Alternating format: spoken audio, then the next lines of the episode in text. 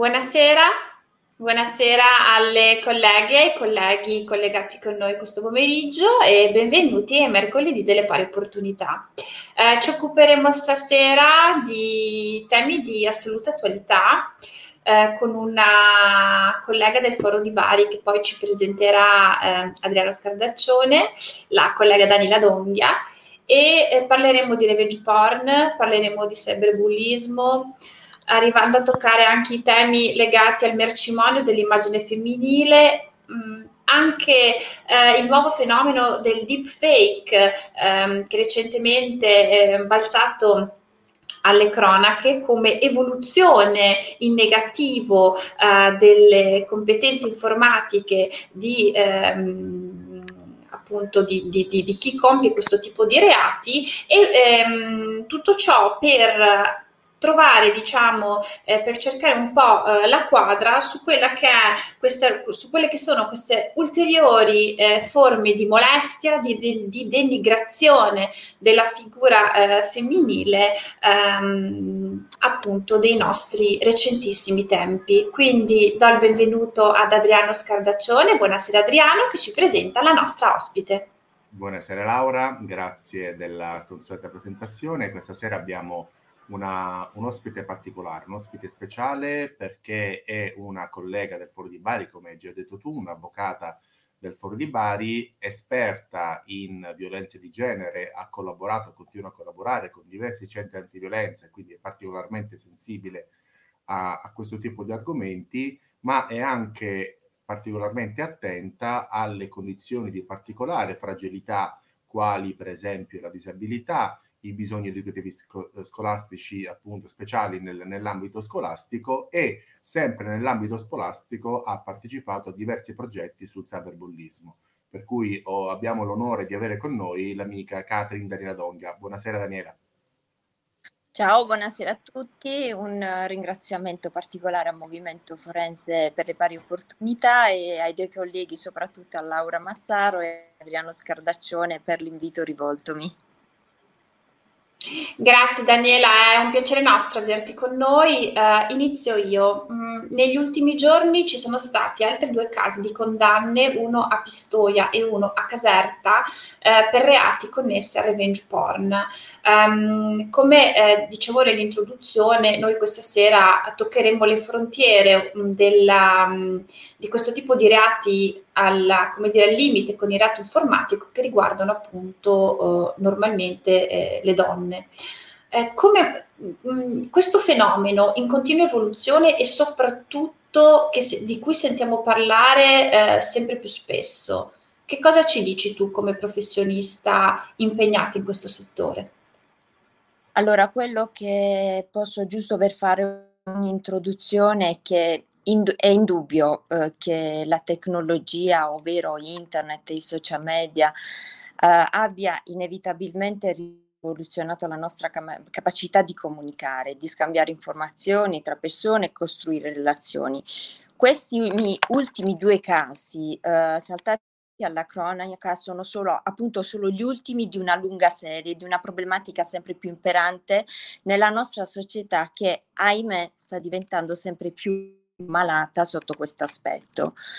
La tecnologia ha sicuramente tanti vantaggi, eh, pensiamo banalmente all'importanza che ha per ognuno di noi in un periodo storico come quello che stiamo vivendo, eh, cioè laddove una pandemia ci ha costretto a limitare potentemente i nostri contatti sociali. Quindi poter disporre di strumenti tecnologici, tecnologici, ci fa sentire in un certo qual modo meno soli, ci dà in un certo qual modo la possibilità di continuare a vivere relazioni sia in ambito eh, lavorativo che personale. Anche quello di oggi è un'opportunità che ci viene offerta appunto dal mondo di internet. Ma eh, proprio l'uso diffuso eh, di questi social, pensiamo Facebook, Instagram, Telegram, ma proprio per citarne alcuni e senza parlare proprio di TikTok in un certo qual modo, ha cambiato potentemente la nostra comunicazione, la nostra capacità di comunicazione. E quindi la scelta di informazioni da condividere anche. In questo contesto che emer- sono emersi fenomeni quali il cosiddetto sectini, in cui una coppia sceglie di scambiarsi foto, video, messaggi sessualmente espliciti. Si tratta di una pratica abbastanza comune, assolutamente accettabile quando i due soggetti sono consenzienti entrambi, non c'è nulla da eh, recriminare. Ma eh, purtroppo ci sono anche degli svantaggi e così sfortunatamente proprio quest- prendendo in considerazione questi casi si ha questa divulgazione per vendetta, per ripicca, non si sa, per cattiveria, di queste immagini che sono state in un certo qual modo un vissuto di un'intimità tra due persone. E, e, ma per me, eh, non perché voglia fare eh, un, con spirito polemico, però quello che a mio parere è un po' inopportuno è la, la locuzione che viene usata, revenge porn, cioè tradurre vendetta pornografica a mio parere è inadeguato, perché per descrivere un fenomeno che è molto più di una dinamica tra due persone, cioè parlare di vendetta è, ri- è riduttivo, perché non si può parlare di vendetta. Nella maggior parte dei casi si tratta di vendetta, ma è di un esercizio di potere sulla libertà delle donne, perché alla fine quello che viene danneggiato è la figura femminile. La seconda ragione è che non si tratta di pornografia, se io decido di fare del, to- del porno sono consenziente, qui l'altra parte non è consenziente e bene o male si trova in, in, una situazione di fatto a lei insaputa, a volte non sa, come il caso di aver il soggetto mandato dei, eh, delle foto compromettenti alla zia della vittima. È un caso eclatante, è proprio il voler denigrare l'immagine di quella persona, l'onorabilità di quella persona che seppure c'è stata una relazione di cinque mesi, di un anno, di un mese, di un giorno, nessuno ti autorizza una divulgazione del genere, proprio perché è la condivisione di un'intimità. Quindi quello che bisogna tenere a mio parere a mente quando si parla di condivisione non consensuale di materiale eh, intimo ottimo, che non per presunzione ritengo che sia la locuzione più adatta per descrivere quello che è questo tipo di fenomeno. E appunto si tratta di qualcosa che riguarda solo una coppia o la fine di una relazione, ma che è strettamente connesso anche e soprattutto, dico, all'educazione sensuale, al consenso, diritti digitali, responsabilità di grandi piattaforme digitali, persino la stessa nostra democrazia.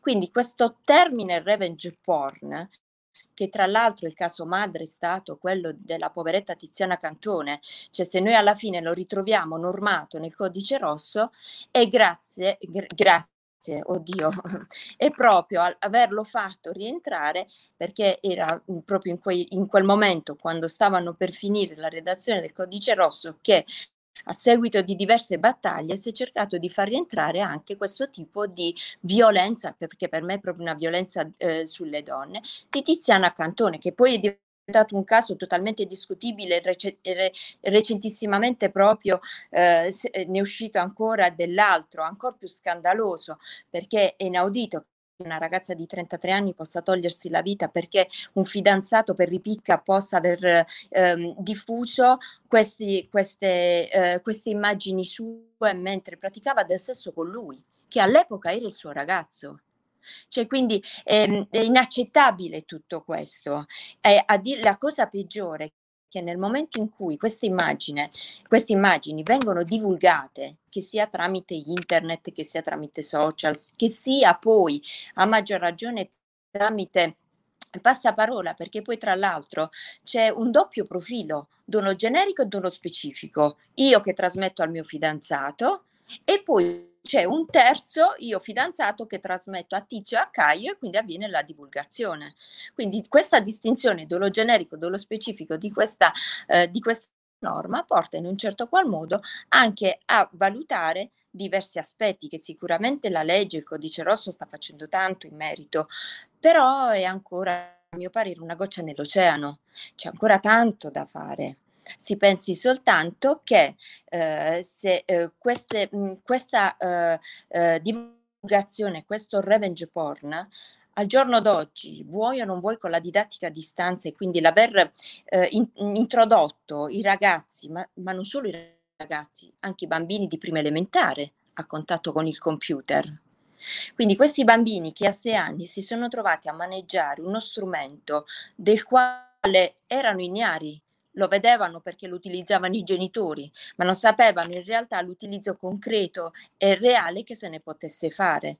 Si sono trovati proiettati in questo mezzo, che in un certo qual modo è stato positivo per certi aspetti, perché ogni situazione ha i pro e i contro, però tra dall'altro bambini di seconda elementare che si sono iscritti a TikTok, per me è un dato allarmante.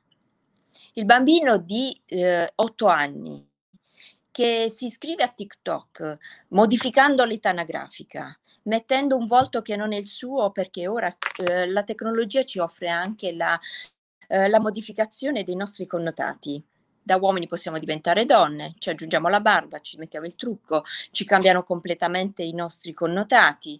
Un semplice smartphone, per scherzo, l'abbiamo visto anche sui social, la versione invecchiata di un individuo. Ci giochiamo, ok, però nel momento in cui queste situazioni devono essere utilizzate per creare un certo documento ad altre persone, diventa un reato. Cosa ancora peggiore se non c'è una norma specifica che regolamenti questa situazione. E questo a mio parere è ancora più grave.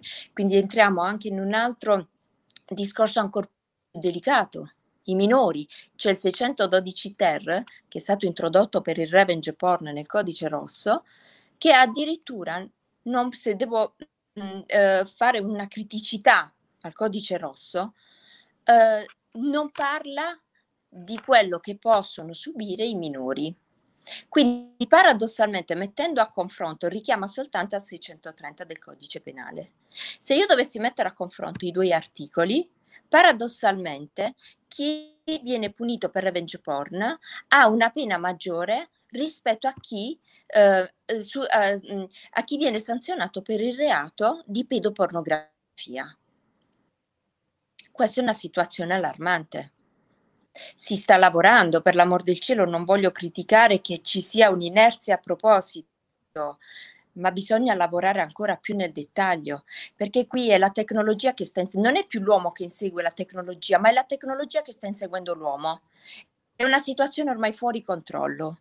Allora, generazioni più grandi che in un certo qual modo ci rinunciano, però si trovano costrette ad utilizzare il computer. Generazioni più piccole, ma piccole, non adolescenti o giovani, piccoli bambini che si trovano a contatto con la tecnologia, la curiosità è una bestia incredibile e soprattutto il bambino viene colpito dalla curiosità. Ci sono tanti che si intromettono proprio sapendo che stiamo avendo a che fare con bambini o poco più che bambini, quindi sono vittime ancora più fragili, perché il bambino che si sente interpellato, considerato da una persona che si camuffa, dice di essere un coetaneo di dieci anni, e poi alla fine dall'altra parte perché la viltà di queste persone, il, il, eh, il fatto di eh, schernirsi davanti a uno schermo, questo schermo che per loro diventa la loro maschera, il loro vestito.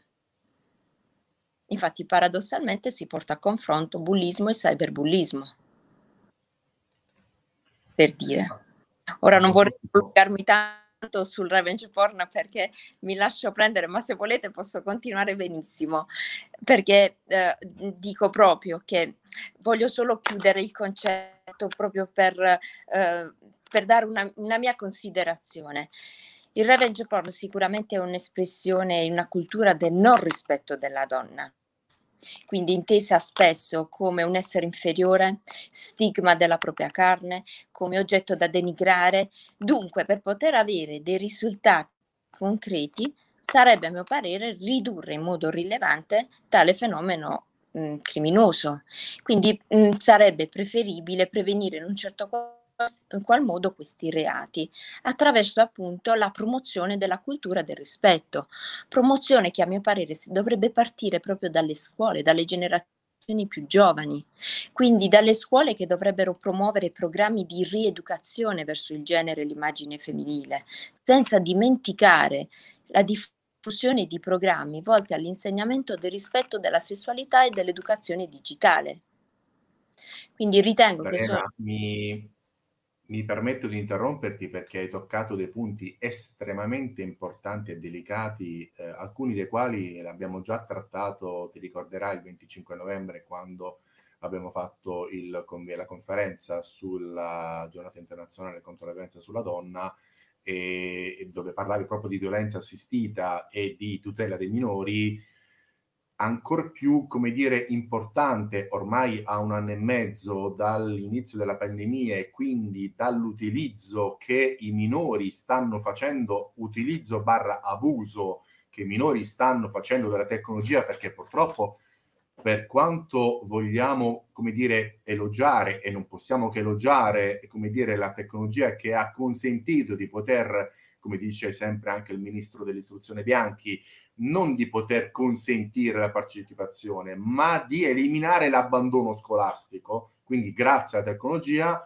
ma attenzione a due cose. La prima, il computer e il telefonino non sono dei babysitter, quindi non possiamo delegare alla tecnologia un ruolo educativo che, che incombe su noi genitori e quindi di converso prestare ancora maggiore attenzione, e mi rivolgo a noi genitori e alla scuola, che non si può limitare a fornire la semplice, come dire, il semplice servizio educativo, semplice per modo di dire, perché non è semplice, me ne rendo conto, ma deve sempre più coinvolgere i ragazzi ed impedire che avvengano fenomeni come quello dell'abuso della tecnologia sotto tutti i punti di vista, adesso ne parliamo subito dopo, ma anche quello di far comprendere che la tecnologia è uno strumento e non è il fine. Proprio perché la tecnologia appunto ultimamente sta diventando sempre più un fine e non uno strumento, abbiamo assistito negli ultimi anni all'incrementarsi del fenomeno delle deepfakes, quindi della costruzione artefatta di video e immagini, così come tu hai appena descritto le famose no? uh, i ritocchi delle immagini con l'invecchiamento alle orecchie, i nostri figli ormai ci giocano come se fosse una cosa assolutamente naturale. Il problema è che questo strumento che mette a disposizione l'intelligenza artificiale in sé non è, come dire, pericoloso, lo diventa se ne viene fatto un uso di carattere patologico. Quindi quando questo utilizzo dell'intelligenza artificiale della tecnologia consente purtroppo la commissione di alcuni reati. Quindi ti chiedo un parere su, appunto, sul rapporto tra deepfakes e sul revenge porn. Assolutamente, cioè, in, questa, in questo periodo storico si sta proprio assistendo al proliferare di una nuova modalità di revenge porn. Io la definisco una nuova modalità. Il revenge porn diffondo una foto che tu mi hai inviato o che il mio amico mi ha inviato nella chat del calcetto, il deepfake, io per vendetta, sempre perché è sempre quella la, il, il, ehm, il, diciamo il pretesto, definiamolo così, um, provo a farti del male, perché è un danno vero e proprio, sovrapponendo, nel vero senso della parola, sovrapponendo il tuo volto ad un corpo che possa essere un video porno, che possa essere una, una foto di una donna nuda, e mm, proprio l'impiego del cosiddetto deep nude si chiama. Proprio questo fatto che attraverso una semplice foto, ovviamente è inutile che ci nascondiamo, il 99% sono immagini sempre femminili, si sfrutta la medesima tecnologia con il deepfake. Quindi si riesce a spogliare le persone si riescono a sovrapporre i volti, quindi di fatto il vedere il proprio volto appiccicato, concedetemi il termine, sul corpo di un'attrice porno, in un video caricato su siti porno o social come Telegram, quanti altri ce ne sono, costituisce una vera e propria violazione sessuale, con conseguenze gravi sulla vita presente e futura di queste donne perché sono donne, tra l'altro, queste situazioni poi vengono create appositamente, cioè il patologico, la persona patologica che arriva a fare un uso di tale um, strumento, lo fa per colpire una donna che in un certo qual modo ha un'onorabilità da difendere, perché l'effetto è maggiore. Non lo vado a fare con tutto il rispetto nei confronti della casalinga, ha una vita più riservata, una cerchia di conoscenze più umili, cerco di colpire la persona più in vista. Quindi io ti voglio ferire, ti colpisco agendo in questo modo, con questo imma- sovrapponendo queste immagini, il tuo volto a queste immagini. Inizia la diffusione, 90% delle volte il soggetto, la vittima, è ignara della diffusione di queste immagini, cosa ancora più grave. Cioè ci sono delle immagini in rete, dei video in rete della sottoscritta della quale io non ho contezza. E nel momento in cui c'è qualsiasi cosa in rete, voi mi insegnate che non si recupera più. Può intervenire polizia postale, tutto quel denunce, sotto denunce, imputato, condanne, ci può, ci può essere di tutto. Ma quello che io diffondo in rete, a, a Pechino mi vedono e io non lo fermo più. Quindi il danno che scaturisce a seguito di una cattiveria del genere, perché questa è proprio cattiveria gratuita, è eccessivo, è sproporzionato. È sempre la questione mi ha rifiutato, oppure è finita la nostra storia, lei non vuole essere più mia, la gestione del corpo femminile, la gestione della donna. Tu sei la mia donna, io ti devo gestire fino all'ultimo, tu non hai neanche facoltà di decidere un giorno di potermi lasciare. Decidi di farlo? E io ti faccio questo in cambio.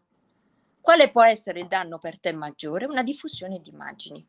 Quindi il problema del deepfake, con tutta la sua gravità, tuttavia non si ferma qui perché ci pone poi innanzi ad una tecnologia in grado di manipolare proprio la realtà, creando video, immagini. Paradossalmente c'è stato un po' di tempo fa, non nomino chi, eh, un politico del quale si sono diffusi dei video con la sua voce, era la sua voce. Intervista mai rilasciata, dichiarazioni mai fatte cioè sono in grado attraverso la tecnologia di, questo, di queste piattaforme di poter riprodurre la tua voce.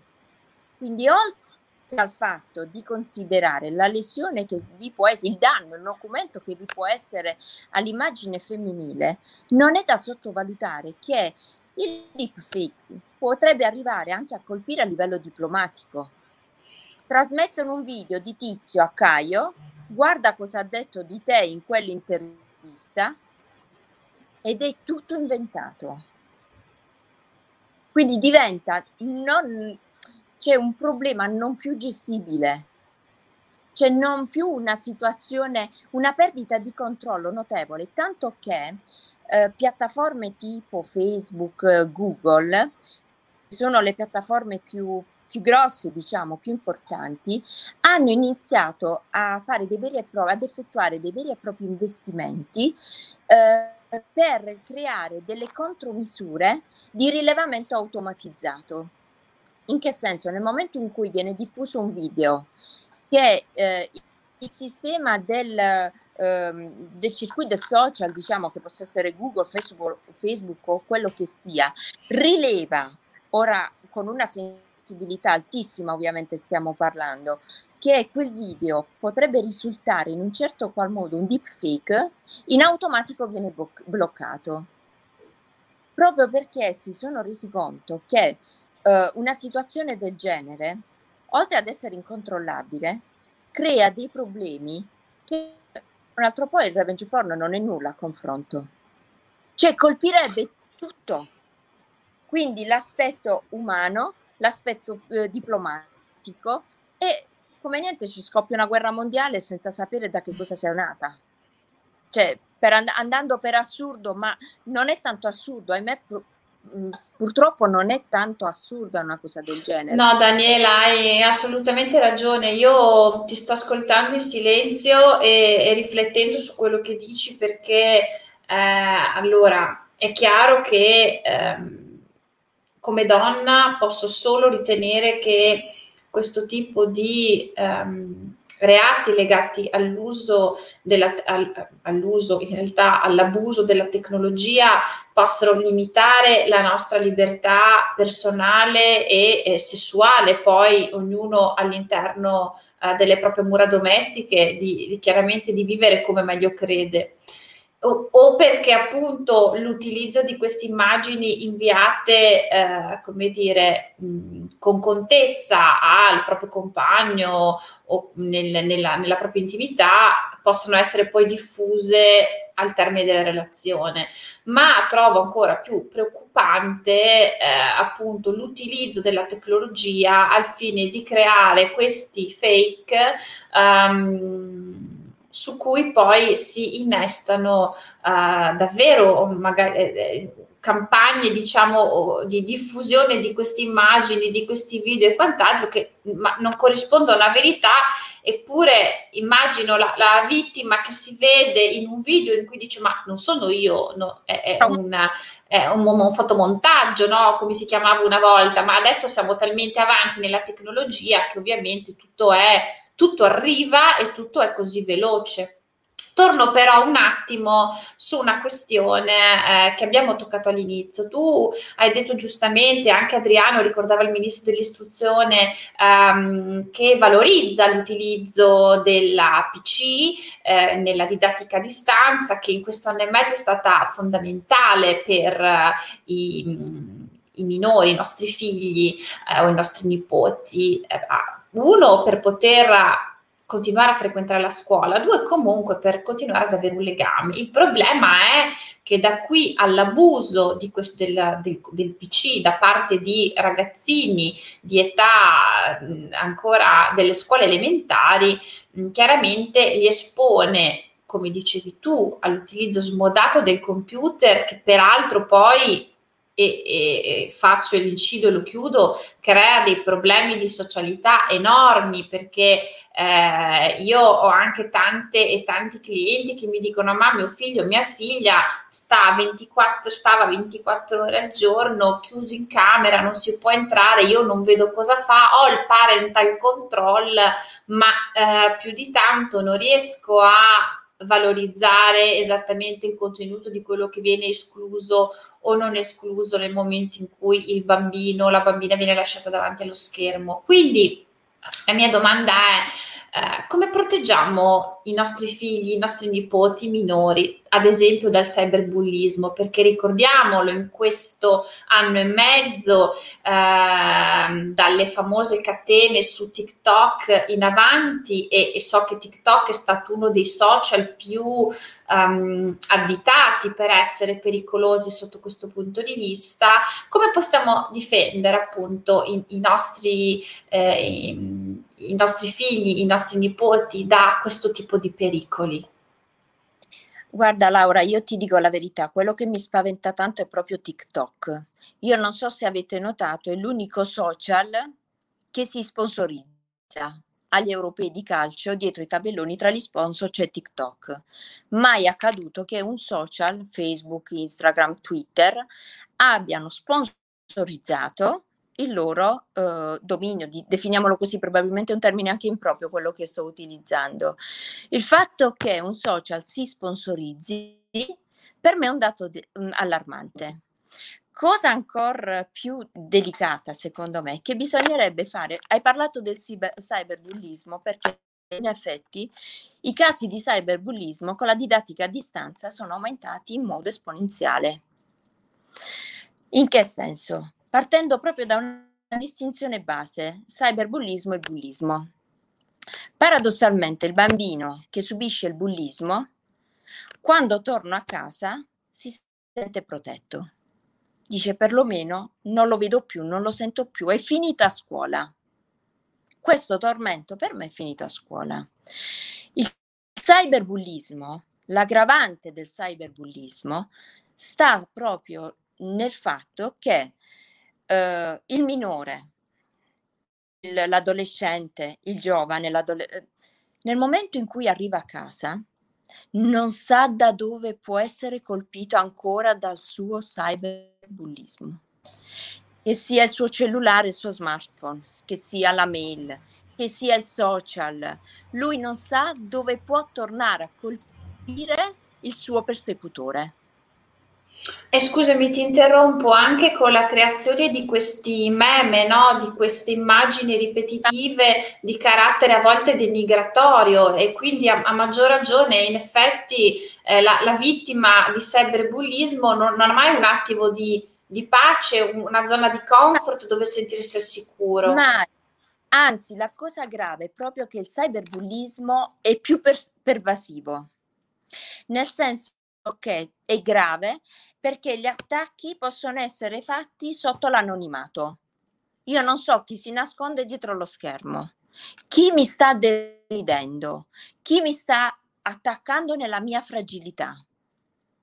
E tu mi chiedevi come può un genitore, ora non ti parlo da avvocato, io ti parlo da mamma, che è il mestiere più difficile che possa essere, sia mamma che padre, i genitori è la cosa più difficile. Poi non c'è una scuola, tu impari ad esserlo sul campo. E è ancora peggio, perché qualsiasi situazione tu metta in atto potrebbe essere non quella giusta, sono tentativi.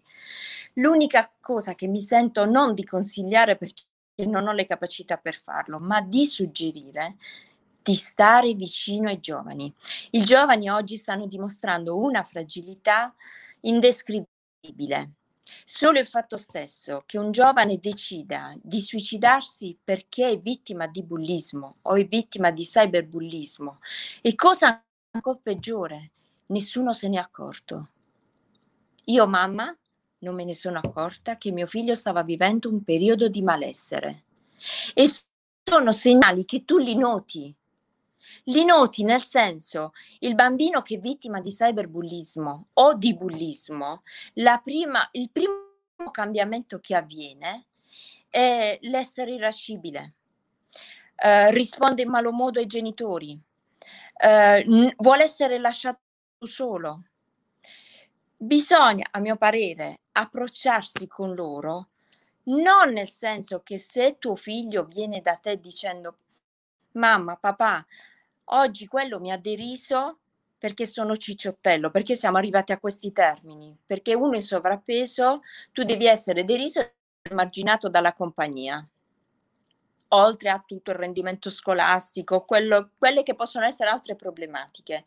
Se io genitore, invece di ascoltarlo, mi inizio a porre nei suoi confronti, ma sei scemo, ti fai prendere in giro da quello, non lo fare più, quando quello ti deride, tu rispondi in questo modo.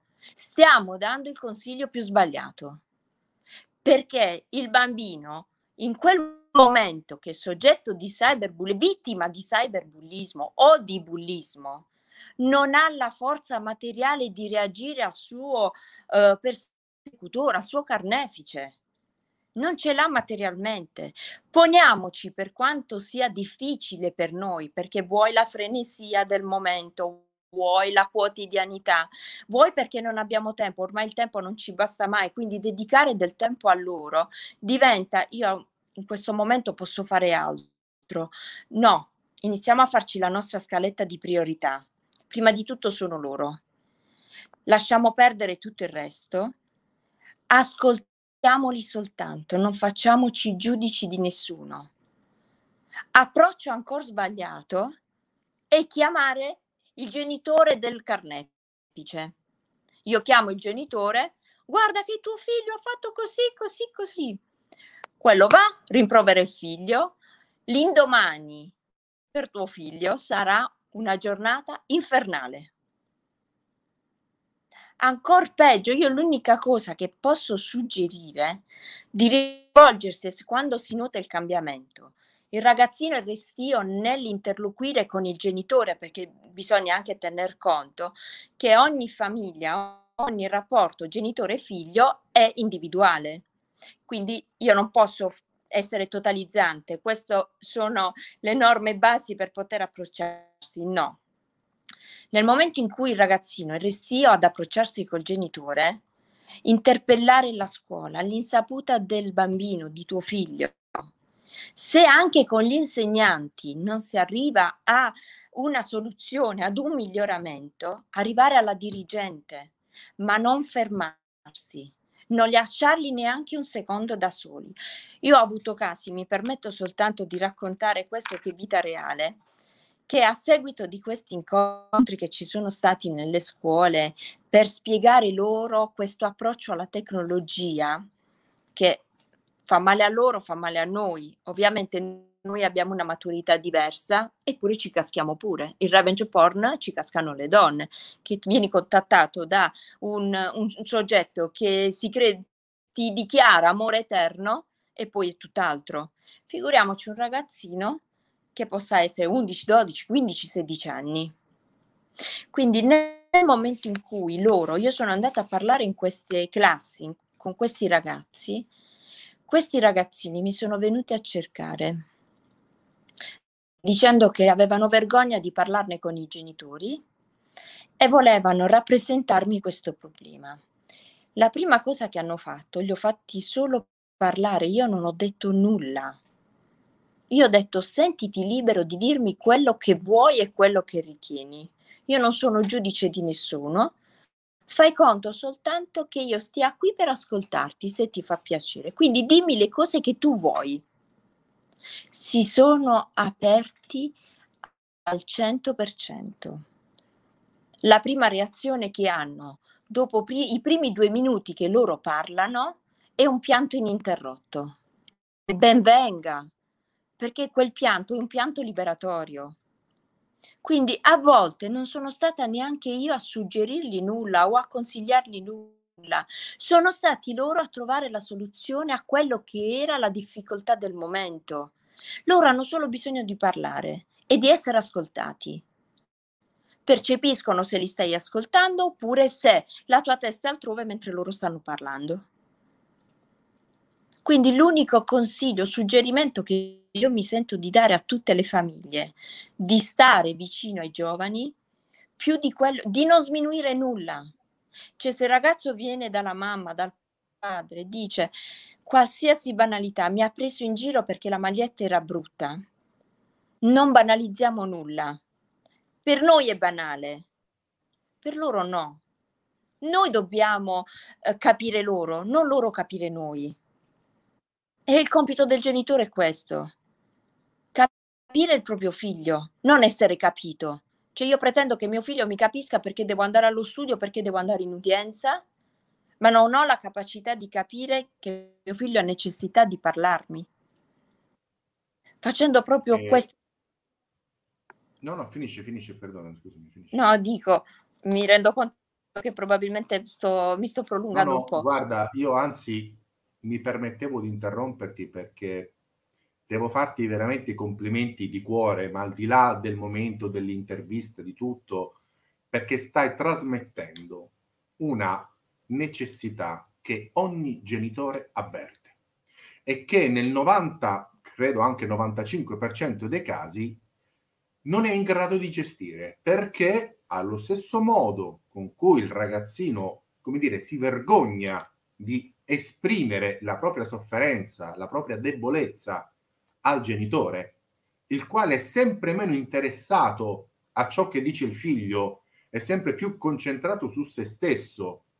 E molto spesso, guarda, mi ritrovo anche io nelle tue parole, molto spesso noi genitori comunichiamo con i nostri figli con un sistema comunicativo che è quello degli adulti, pretendendo che i nostri figli capiscano ciò che noi stiamo pensando. Esattamente il contrario, e tu l'hai detto in maniera estremamente chiara e diretta non dobbiamo pretendere che i nostri figli usino il nostro sistema di valori, le nostre competenze, le nostre conoscenze, la nostra sensibilità per arrivare a ciò che vogliamo noi. È il contrario, siamo noi che dobbiamo fare un passaggio, per cui i tuoi consigli sono veramente oro, mi permetto di dire utilizzando una tecnologia molto cara a Laura, sono veramente oro allo stesso tempo, però, e questo è un invito che faccio ai genitori, associandomi a ciò che hai appena detto, non dobbiamo avere paura di chiedere aiuto, ma non di chiedere aiuto ad altri componenti della famiglia, i quali non potranno che fare che trasmettere lo stesso sistema giudicante che tu hai ben rappresentato prima. Ancora peggio, con tutta la buona volontà, con tutto dire, il ringraziamento eterno che dobbiamo avere ai nostri genitori, ancor meno nei confronti dei nonni, perché i nonni vengono da generazioni talmente distanti che non possono minimamente percepire, hanno una sensibilità diversa, non minore o maggiore, diversa. Per cui facciamoci aiutare. È un sistema educativo differente che non può coincidere con i tempi d'oggi. Dobbiamo rapportare tutto ai tempi. Assolutamente d'accordo. Quindi facciamoci aiutare anche attraverso la psicoterapia. Ci sono ormai tantissimi professionisti veramente validi. Non bisogna vergognarsi di andare da uno psicoterapeuta, giammai. Anzi, perché lo psicoterapeuta non va a lavorare sul ragazzo, va a lavorare sui genitori, o meglio, sente il ragazzo, percepisce le difficoltà del ragazzo e poi lavora sui genitori. Non deve certo sostituirsi al ruolo di genitore, non deve educare il bambino, la bambina o il ragazzo la ragazza. Deve aiutare i genitori a comprendere, ad avere quella sensibilità che tu molto correttamente ci hai trasferito. Passo all'ultima domanda, non meno importante, perché si, come dire, si incastra perfettamente nel discorso che abbiamo rappresentato oggi, e cioè ricordiamo purtroppo ciò che è avvenuto in modo veramente indegno, mi permetto di utilizzare questo termine, veramente indegno, credo un paio di mesi fa, insomma non oltre, eh, il fenomeno del catalogo delle donne single che veniva venduto su internet eh, a prezzi diciamo anche abbastanza irrisori, insomma si parlava di circa di circa, di circa 7 euro, eh, dove insomma venivano rappresentate le immagini di donne single eh, senza il proprio consenso. Mi permetto, giusto come dire, per, per associare come dire, eh, l'immagine alle parole perché ci aiuta sempre, il catalogo dei profili Facebook delle donne single. Daniela, ce ne vuoi parlare? Cos'è secondo te questo progetto e secondo te se in un certo senso è una mercificazione dell'immagine della donna al pari di ciò che abbiamo detto prima con riguardo al revenge porn, deepfake e eh, cyberbullismo? Mm, guarda Adriano, io ti sono molto sincera, io sono molto critica su questa situazione, perché qui è proprio mh, mm, arrivare a catalogare una donna eh, cioè creare proprio un catalogo, una rivista che tu puoi scegliere, tipo le riviste dei mobili Mondo Convenienza che arriva, tu invece puoi sceglierti la, la persona o la donna che ritieni ti piaccia di più per eh, aspetto fisico o per altro. Cioè questo è, è avvilente, è avvilente quanto umiliante per la figura femminile perché non esistono single, coppie e cose non ha senso. Cioè, nel momento in cui si forma un catalogo con queste donne single, eh, perché al giorno d'oggi si ha incapacità nel trovare un compagno? Io non credo.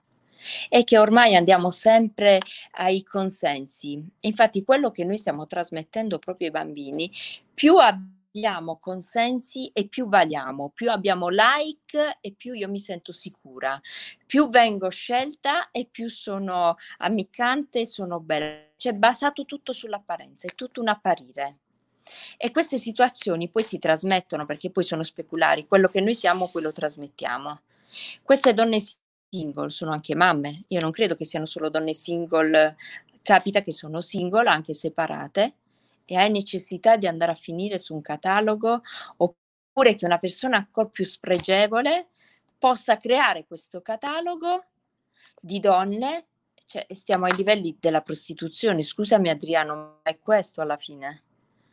Perché nel momento in cui io mi metto a vendere un catalogo di tal fatta, eh, l'unico significato che io riesco a dare è questo. Se c'è un uomo dietro, è quello, una vera e propria prostituzione. Quindi io ti vendo questo catalogo, tu poi mi devi contattare per dirmi quella che ti interessa e io ti metto in contatto.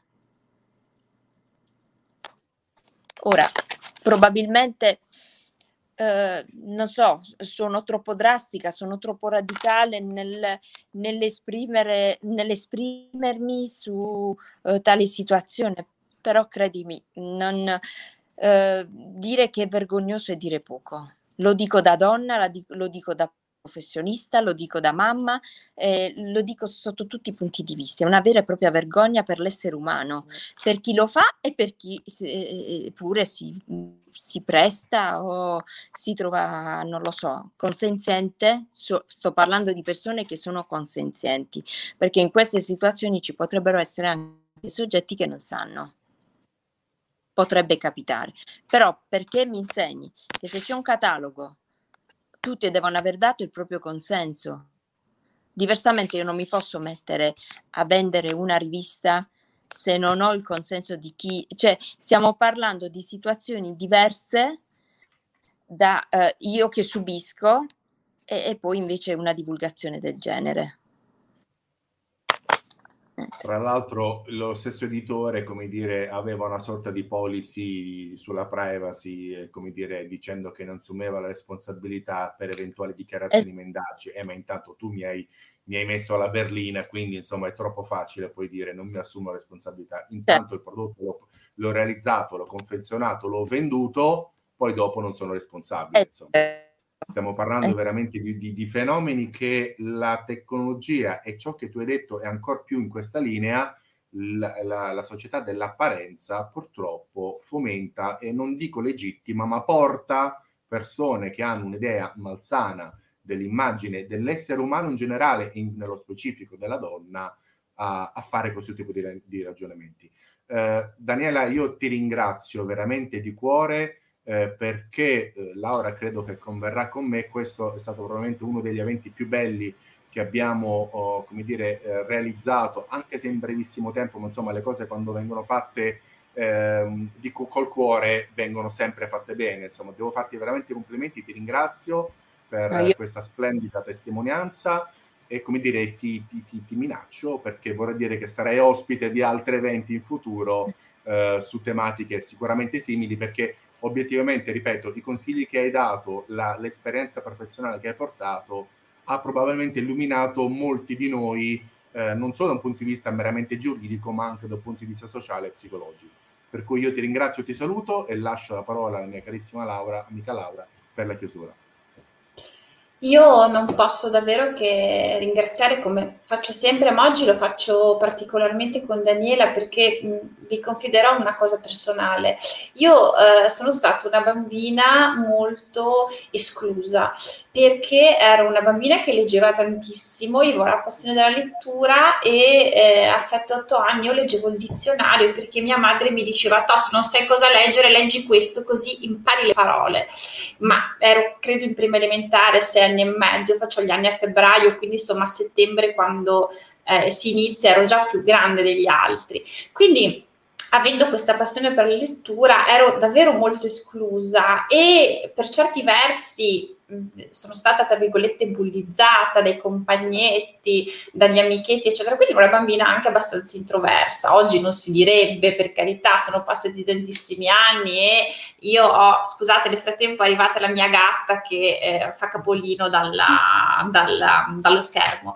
Però devo dire che la preziosità dei miei genitori che mi hanno sempre ascoltata e mi hanno sempre, come dicevi tu, Daniela, valorizzata in quello che poteva essere una strategia eh, defensionale, un modo di approccio, eccetera, hanno veramente fatto sì che io poi sia diventata oggi la donna eh, sicura che sono, insomma, ecco, e, e la professionista, eh, quindi insomma io li ringrazio sempre, ma li ringrazio ancora di più oggi dopo aver sentito le parole che tu hai detto, perché davvero i genitori sono fondamentali nel supporto che, che, danno i loro figli. Scusate l'inciso, ma oggi davvero mi andava di farvi questa confidenza. Esatto. Intervista. Esatto, e ecco, quindi io torno adesso al ruolo istituzionale e eh, vi ricordo ovviamente l'appuntamento eh, anche per mercoledì prossimo e eh, in replica ovviamente su Radio Onda Music eh, il giovedì alle 15 e il scusate, giovedì alle 17 e il sabato alle 15, quindi su questa radio web. Al contrario, Laurea, adesso Ecco, ho sbagliato gli orari forse. Eh sì va bene. E comunque siamo comunque sempre come Shakira, come Madonna e come Beyoncé anche su Spotify. Quindi grazie a tutti e a tutte per averci seguito.